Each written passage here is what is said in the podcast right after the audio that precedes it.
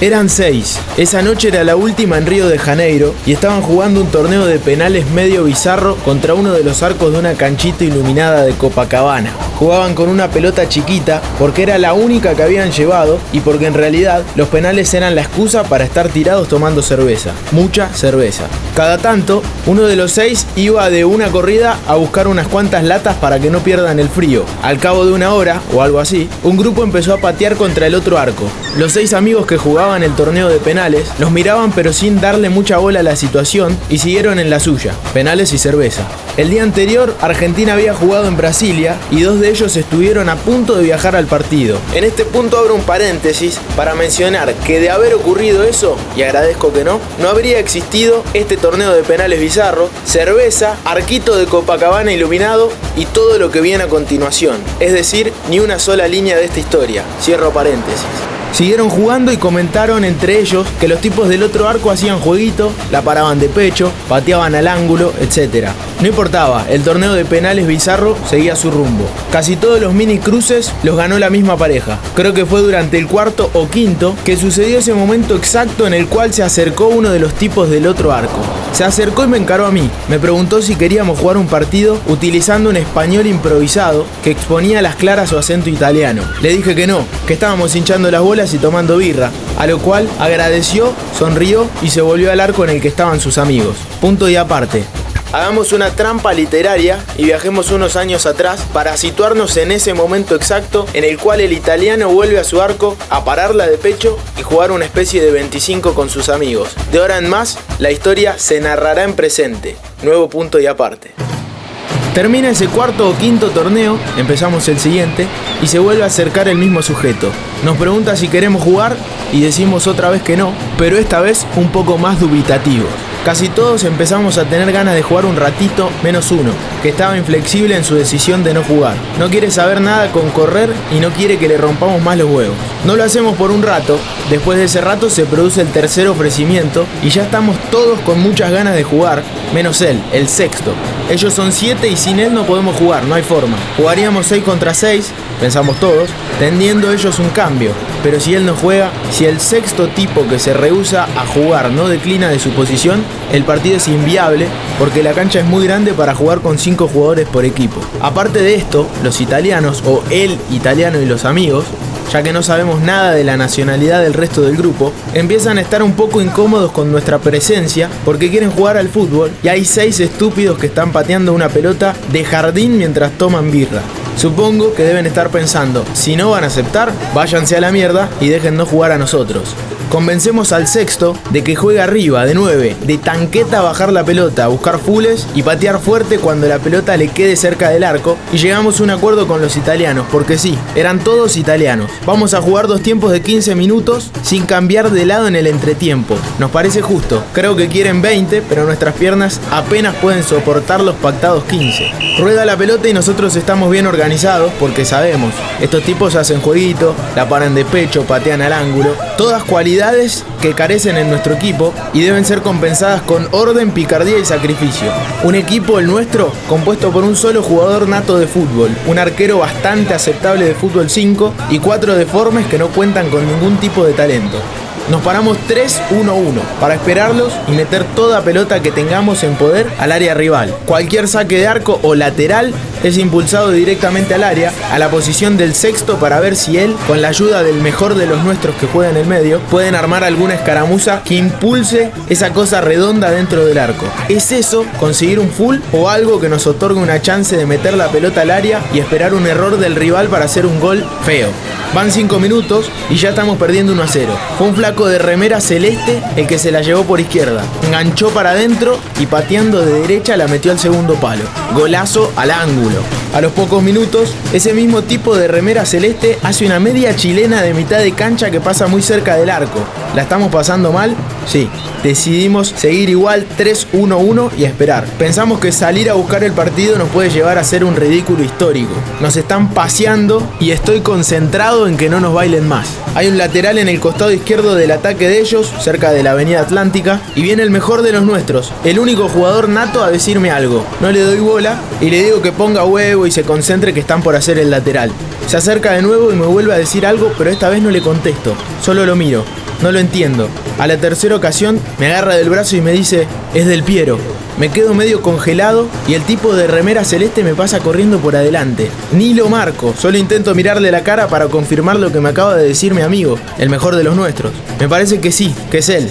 La pelota se va al córner y me le pego. Sí, carajo, es él. O sea, no sé si es él, pero mi amigo me dijo eso y yo lo veo a él, así que para mí sí, es del Piero. Y se lo digo al arquero, que me mira con los hombros caídos y la boca como medio abierta. Como todos nos imaginamos sería la reacción de un nene que ve a Papá Noel por primera vez.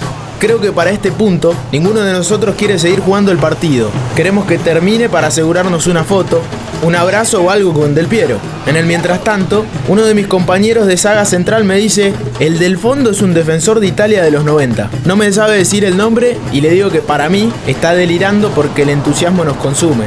El partido sigue y quedo mano a mano con Del Piero sobre el costado derecho de su ataque, del lado del mar, mientras de fondo se escuchan las olas de río romper con fuerza. Me espera y me la muestra, pero no la toca. Estiro la pierna para puntearla y paso de largo. Al darme vuelta, el tipo de remera celeste ya me sacó 10 metros. Se repite la jugada del primer gol, pero el arquero, ese que es bastante aceptable para el fútbol 5, se agranda y saca un bochazo que iba al segundo palo. Es quizás el momento más grande de su vida. Pasa el tiempo, nos siguen bailando y nos hacen el segundo. No lo hizo Del Piero, sino uno flaquito de barbita que también juega muy bien. Es como si no quisiéramos jugar por tener la cabeza en otra cosa, en reflejar ese momento en una foto o algo que inmortalice el momento. Termina el primer tiempo. Es el entretiempo y estamos hablando del tema, respirando y empezando a dejar de lado la locura del momento que estamos pasando para proponernos hacer lo mejor que podamos. ¿Cuántas chances más podemos tener de jugar contra Del Piero y sus amigos? Nos proponemos poner todo. Decidimos cambiar la formación y pasamos a jugar 2-2-1 porque nos damos cuenta que estamos regalando el mediocampo. Es riesgoso, pero también puede servir para poner un tapón en mitad de cancha que nos permita frenar un poco sus llegadas. El que pasa al medio es el más alto de los nuestros, con la idea de que en las pelotas ofensivas que metamos desde el arco y los laterales estén en el área junto al sexto para intentar forzar algo. Arranca el segundo tiempo y estamos mejor parados. Pasa el tiempo y nada, pero al menos logramos frenar un poquito su dominio y meter alguna bomba al área que genera cierto desconcierto en los rivales. Mi amigo de saga central, que juega de 5, me sigue diciendo que uno de sus defensores jugaba en la década del 90 en la selección italiana. Yo qué sé.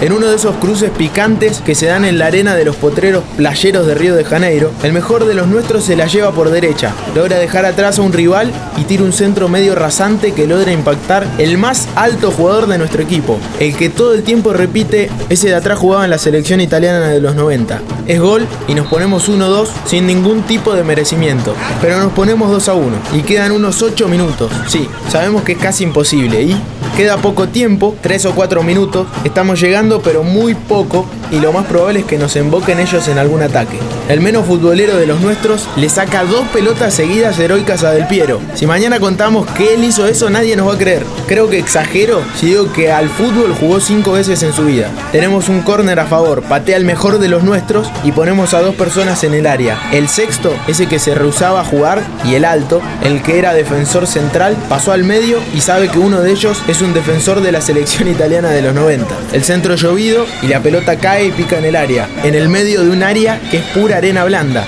Todos intentan patear, pero nadie puede hacerlo. La pelota no se ve, queda tapada por piernas, arena que vuela y bruma. De repente hay un grito de gol. Es el sexto, ese que no quería jugar.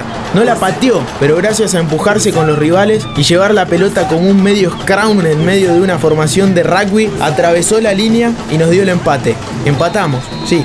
Quedan dos minutos y tenemos que resistir. No se acordó nada en la previa respecto a una definición tras un empate, pero no nos importa. Gritan de afuera. Es el suplente de ellos con el cronómetro en mano que avisa que el partido terminó. Y ahora resulta que Del Piero habla muy bien español. Lo habla bien y lo descubrimos porque se acerca a decir que el partido se juega hasta que un equipo haga dos goles.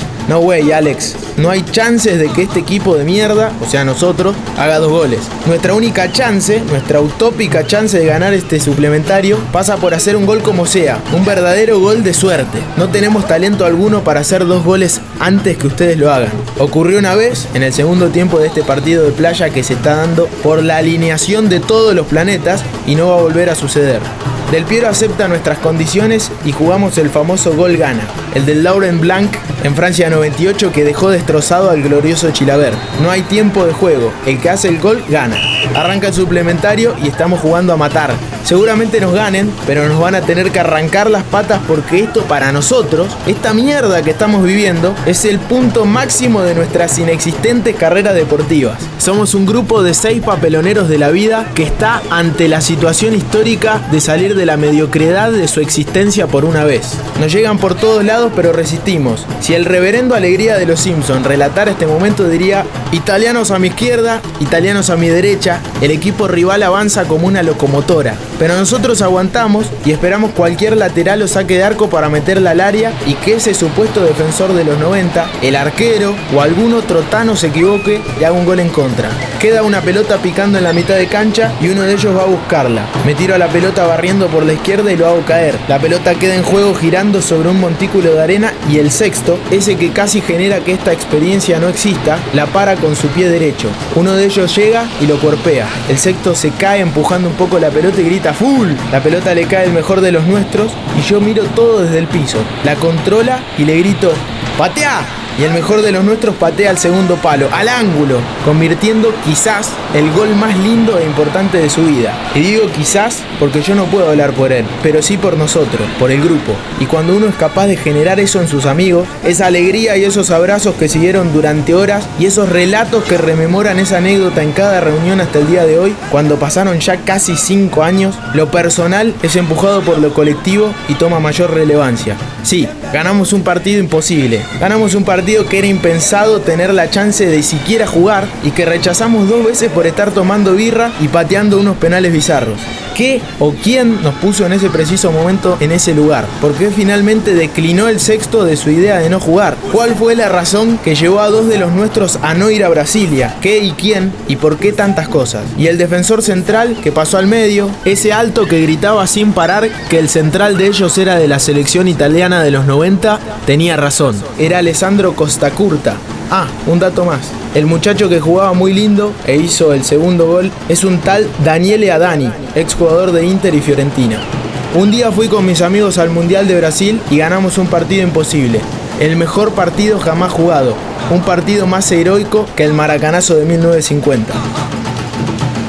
El mejor partido jamás jugado por Simón Radou.